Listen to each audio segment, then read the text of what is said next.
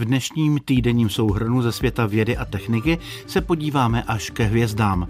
Projedeme se mléčnou dráhou, změříme si v zápětí krevní tlak, však v pondělí jsme si připomněli Světový den hypertenze. A kdyby vám vyhládlo, podíváme se do Bruselu, protože Evropská unie zatím neví, zda přísná pravidla pro geneticky modifikované potraviny má aplikovat i na nové metody genového inženýrství. Mnozí věci jsou proti. Aktuálně si představíme B1 617, tichého indického zabijáka, další mutaci COVID-19.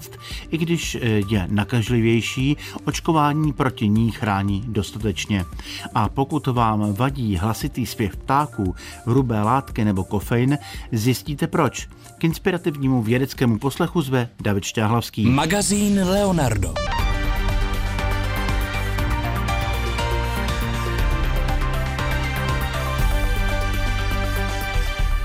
Týden ve vědě začneme tradičně informacemi o pandemii COVID-19, o očkování proti virům různých mutací a sekvenování pozitivně testovaných. V Česku zatím není vakcín dostatek a i proto se vakcinace zpomaluje. Zatímco v Británii už uvažují o přeočkování proočkovaných a v Číně denně vakcínu dostane kolem 15 milionů lidí. To by v naší zemi, která má stokrát méně obyvatel, znamenalo naočkovat denně 150 tisíc Čechů. Realita tento týden byla zhruba poloviční. Proto je dobrou zprávou, že Srbsko je připravené Česku darovat 100 tisíc dávek vakcíny proti COVID-19 od společnosti Pfizer-BioNTech. Po jednání se srbským prezidentem Alexandrem Vučičem to na Twitteru uvedl premiér Andrej Babiš z Hnutí Ano. Samo Srbsko jako první země po Rusku začne vyrábět Sputnik V, kterým se v této balkánské zemi také očkuje ale dokud nebude proočkovanost u nás v Česku dostatečně vysoká, budeme se dále testovat. Méně se bude sekvenovat. Ministerstvo zdravotnictví odstoupilo od plánu na masivní prověřování mutací koronaviru.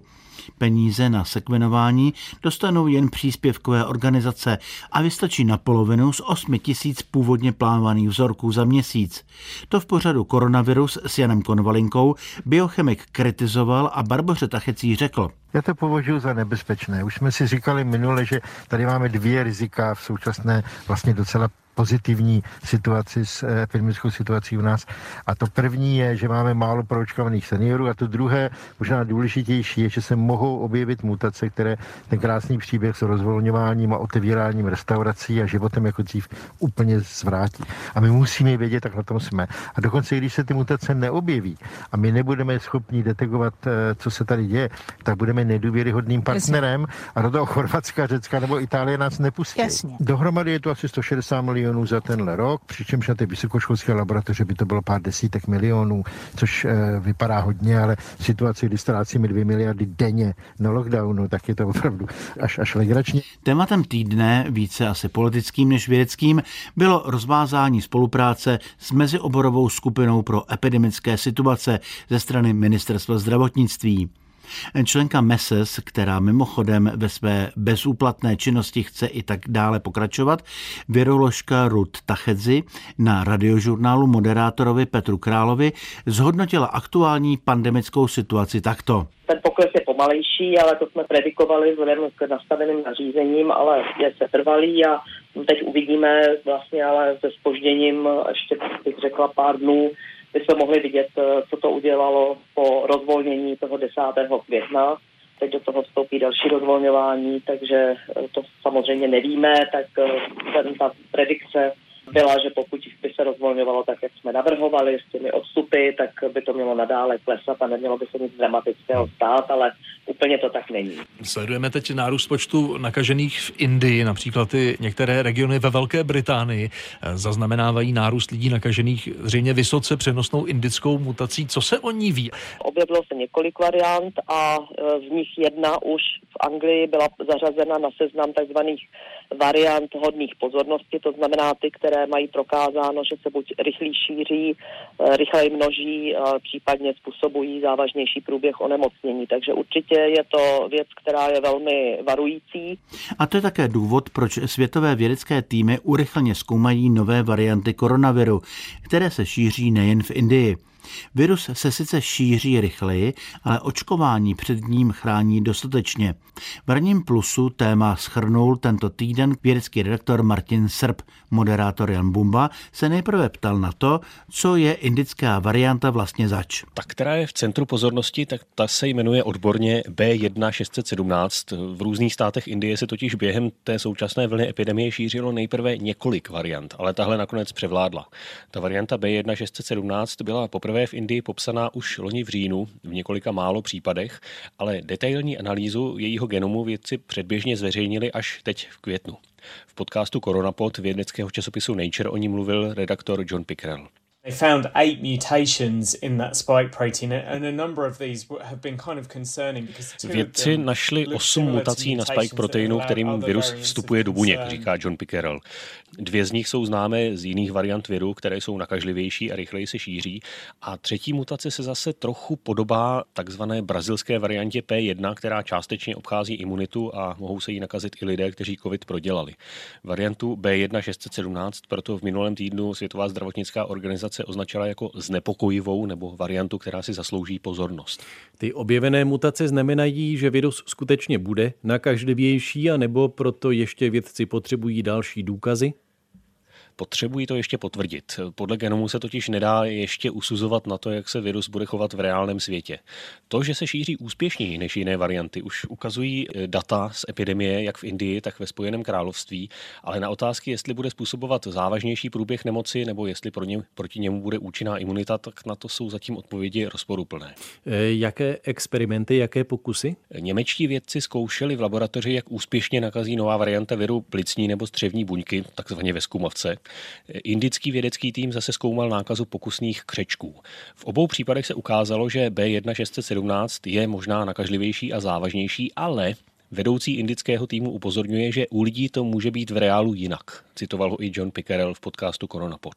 Eh, jak jsou proti hm, takzvané indické variantě, když teda nemáme říkat indická varianta, eh, účinné protilátky a očkování?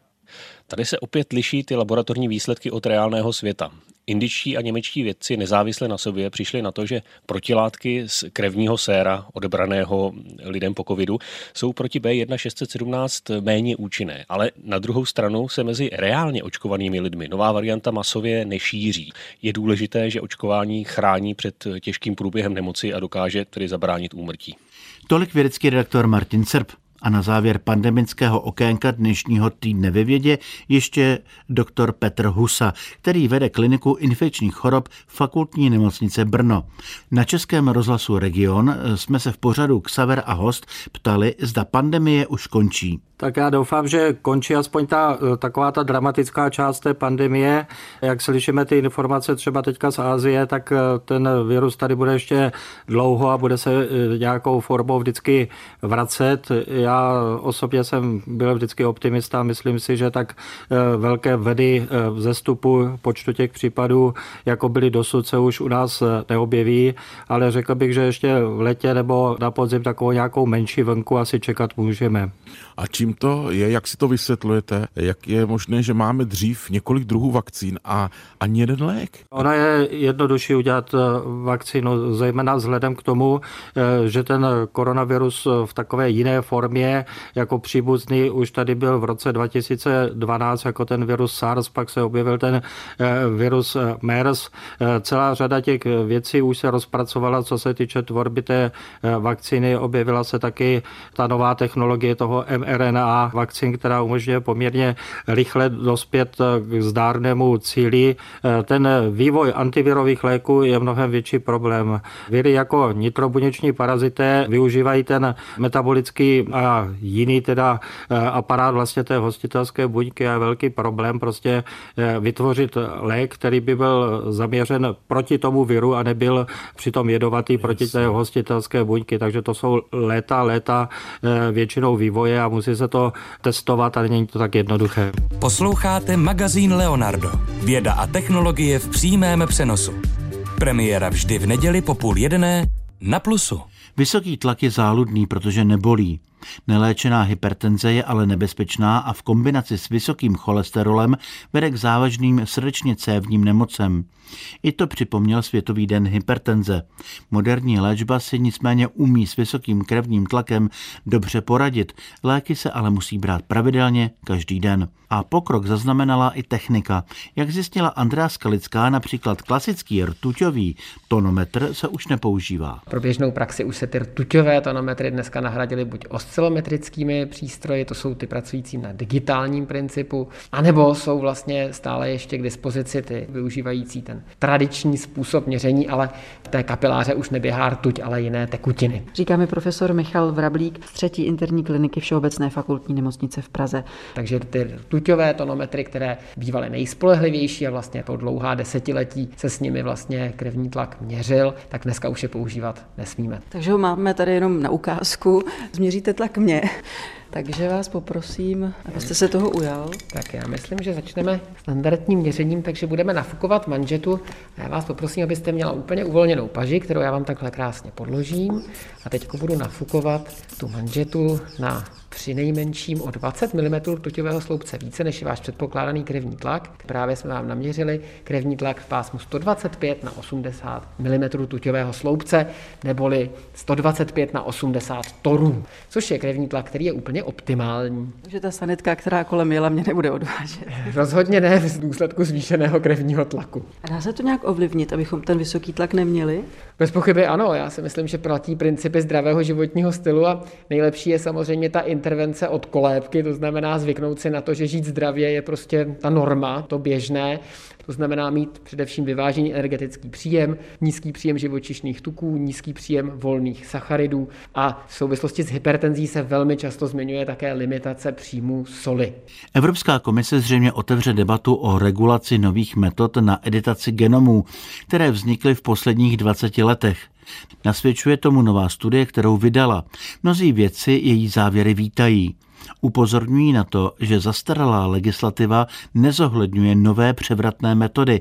Hlavní takovou metodou jsou v tomto směru genetické nůžky CRISPR-Cas, za jejichž objev byla loni udělena Nobelova cena za chemii že ona vám tam nevnáší cizorodou DNA. Ona vlastně jenom udělá mutaci, kterou chcete. To znamená, k té mutaci by mohlo dojít i běžně v přírodě. Poznamenává rostlinný genetik Karel Říha z výzkumného centra CEJTEK Masarykovy univerzity s tím, že výsledek po zásahu genetických nůžek skoro nejde rozeznat od produktů klasických šlechtitelských metod. Signatáři Evropské iniciativy pro udržitelné zemědělství pomocí editace genomu volají potom, aby úprava plodin pomocí nových metod nebyla regulovaná podle stejných pravidel, která se vztahují na starší technologie GMO.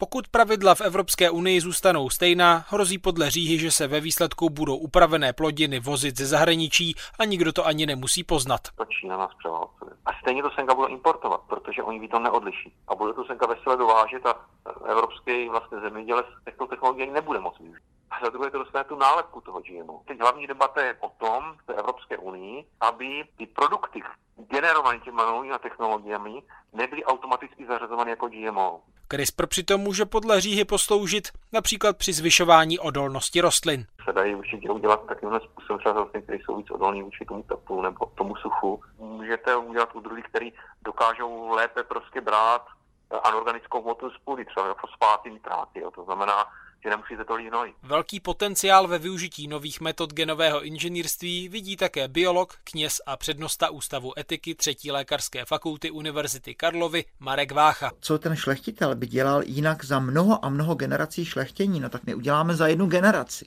Jo? Takže vlastně ten výsledek nerozeznáte, zdravotně je to naprosto nezávadné a ten strach podle mého subjektivního názoru je jako naprosto iracionální. Jo? Říká se, že Evropa a Amerika mají ty dva principy, že my máme ten princip v Evropě, ten princip předběžné opatrnosti, který říká, když váháte a nevíte, tak se zastavte a počkejte.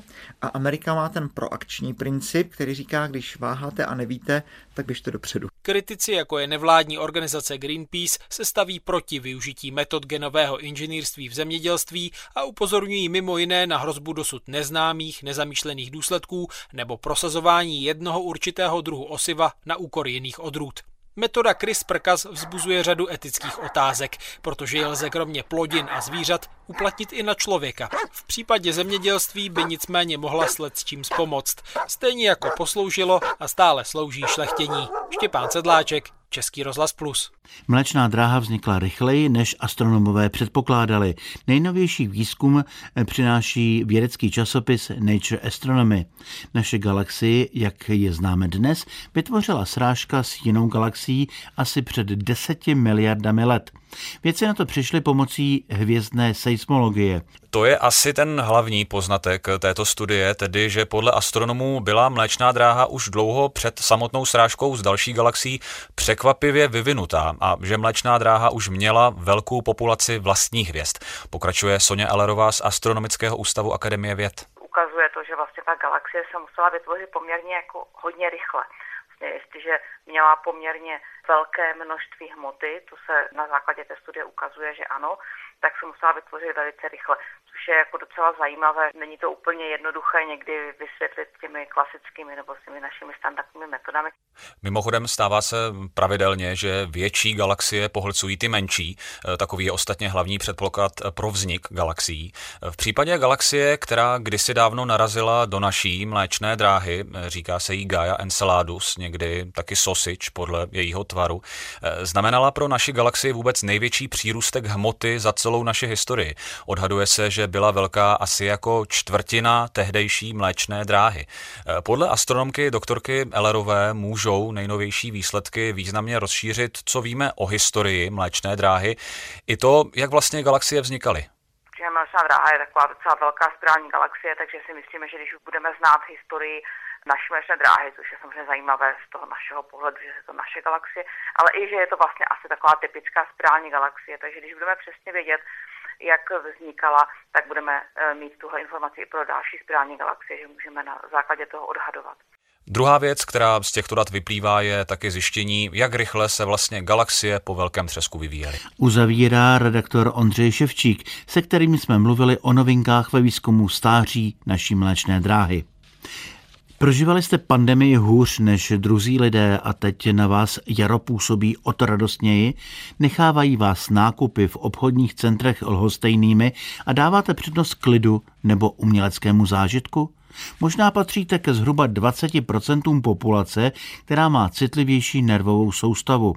Co je pro vysoce citlivé lidi typické, zajímalo kolegyni Martinu Raš z naší vědecké redakce. Mluvila o tom se zakladatelkou Českého institutu pro vysokou citlivost Jitkou Hákovou. Nákupní centra jsou právě místem, která nemusí být pro vysoce citlivé lidi příjemná, protože je tam hodně podnětů. Pro mě jsou velmi teda tyto podněty vyčerpávající. Právě v nákupním centru Jitce Hákové došlo, že patří mezi až 20% lidí, kteří intenzivněji zpracovávají okolní podněty a snadno se tím pádem silnými smyslovými věmi zahltí. Zjistila jsem, že pobyt v nákupním centru rozhodně není prostor, který mě bude nějak povznášet, naopak, že musím respektovat ty signály těla a že když už mi tělo říká, už je těch podnětů na tebe moc, už to tvůj nervový systém nedokáže zpracovávat, tak prostě z toho prostředí odejdu. Vysoce citliví lidé silněji vnímají také nálady druhých, mají sklon být citlivější k bolesti, snadněji se polekají, jsou citliví na účinky kofeinu a hluboce na ně působí umění. Může za to specifické ustrojení centrálního nervového systému, jak vysvětluje psycholog Ondřej Fafejta. Je to určitě dáno jejich nervovou soustavou. Elaine Aron je teda žena, která to začala zkoumat. Ona se zabývala lidmi, kteří o sobě říkají, že jsou citliví, že jsou introvertní, že si všechno hodně berou a ona už na začátku zjistila, že vlastně to není jenom citlivost těch smyslů, ale že to je takový balíček různých rysů, že teda jednak je tam citlivost na bolest, citlivost na nějaké hrubé tkaniny, citlivost na hluk. Lidé s vyšší citlivostí jsou na druhou stranu velmi svědomití, empatičtí, mají intuici a bohatý vnitřní život. Snadno se taky vylekají a kvůli intenzivnějšímu zpracování podnětů se rychleji unaví, jak popisuje Ivana Bipsová z Institutu pro vysokou citlivost. Negativem mé vysoké citlivosti je zvýšená unavitelnost. Potřebuju častěji odpočívat a si dát ten prostor pro to, aby to tělo bylo vlastně bez věmu, když to tak řeknu, i když to není možné. Potřebuju hodně času trávit o samotě, a nevydržím tolik jako jiní lidé. O vysoké citlivosti se více mluví od 90. let minulého století díky už zmíněné americké psycholožce Elaine Aronové. Spolu se svým manželem vytvořila škálu, podle které se zvýšená citlivost smyslového zpracování měří. Manžele Aronovi ale zajímalo i to, jak přesně mozek vysoce citlivého člověka funguje. Ke zkoumání využili funkční magnetickou rezonanci. Je to stejné jako klasická magnetická rezonance, jenom s tím rozdílem, že po lidech chceme, aby se v tunelu na něco podívali a řekli buď, že to vidí, anebo nevidí. Jedním z nejvýznamnějších zjištění pro nás bylo, že je u vysoce citlivých lidí mozková oblast spojená s vnímáním aktivnější než u lidí, kteří vysoce citliví nejsou. A to hlavně pokud dostanou úkol, při které musí vnímat i velmi jemné rozdíly. Vysoká citlivost je vrozená. Jde o rys osobnosti, pro který je například při strategii přežití typické pozorování a delší vyhodnocování situace. Vysoká citlivost ale není přecitlivělost. Pokud byste chtěli zjistit, jestli jste vysoce citliví i vy, vyzkoušejte test sestavený Elaine Aronovou. Najít ho můžete na internetových stránkách Institutu pro vysokou citlivost. Martina Raš, Český rozhlas Plus. Věda je i zábava a relax. No, posuďte sami. Věci zkoumali, zda je Mozartova hudba lepší než ta Haydnova. Z hlediska jejího léčebného účinku na onemocnění mozku. A co když srovnáme Mozartovu sonátu pro dva klavíry D-dur s Haydnovou symfonií číslo 94? Aktuální studie brněnských neurologů pod vedením profesora Ivana Rektora dala samozřejmě vědecky přednost Mozartovi – Podrobnosti o jejich výzkumu zjišťoval kolega Filip Rambousek.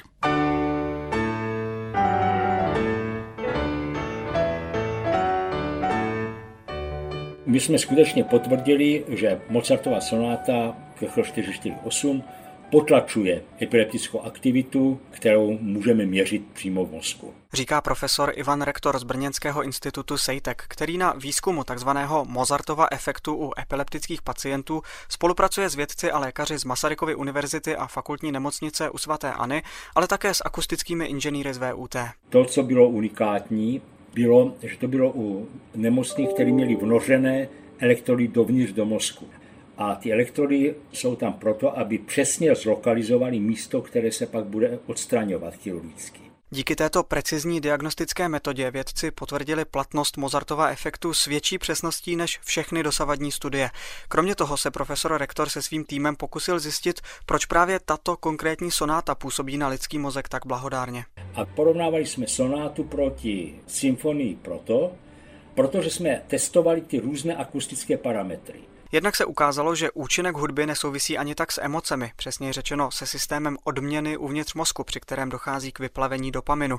Naproti tomu se potvrdila jiná hypotéza, podle které léčebný účinek hudby souvisí s jejími fyzikálními vlastnostmi, jako je rytmus, tempo, dynamika a podobně. A jak už to ve vědě bývá, tak výzkum přinesl i jedno nečekané zjištění, které se týká odlišného působení hudby na mozek mužů a žen. To nás úplně překvapilo, to jsme vůbec nepředpokládali protože jsme zjistili, že zatímco Mozartova skladba vedla k útlumu epileptické aktivity u mužů i žen, ale u Haydnovy skladby došlo k útlumu jenom u žen, ale nikoli u mužů, tam došlo k nárůstu počtu výbojů. Výsledky studie prováděné na 18 epileptických pacientech tak naznačily, že ženy a muži pravděpodobně vnímají ty též hudební ukázky alespoň do určité míry odlišně. A tak se vědci rozhodli uspořádat navazující studii, tentokrát s využitím funkční magnetické rezonance. Bylo to 10 mužů, 10 žen a když jsme se podívali na aktivaci mozku při poslechu hudby, tak jsme zjistili, že většina oblastí je aktivována stejně u mužů i žen, ale jsou i oblasti, které jsou víc aktivované jenom u žen nebo jenom u mužů.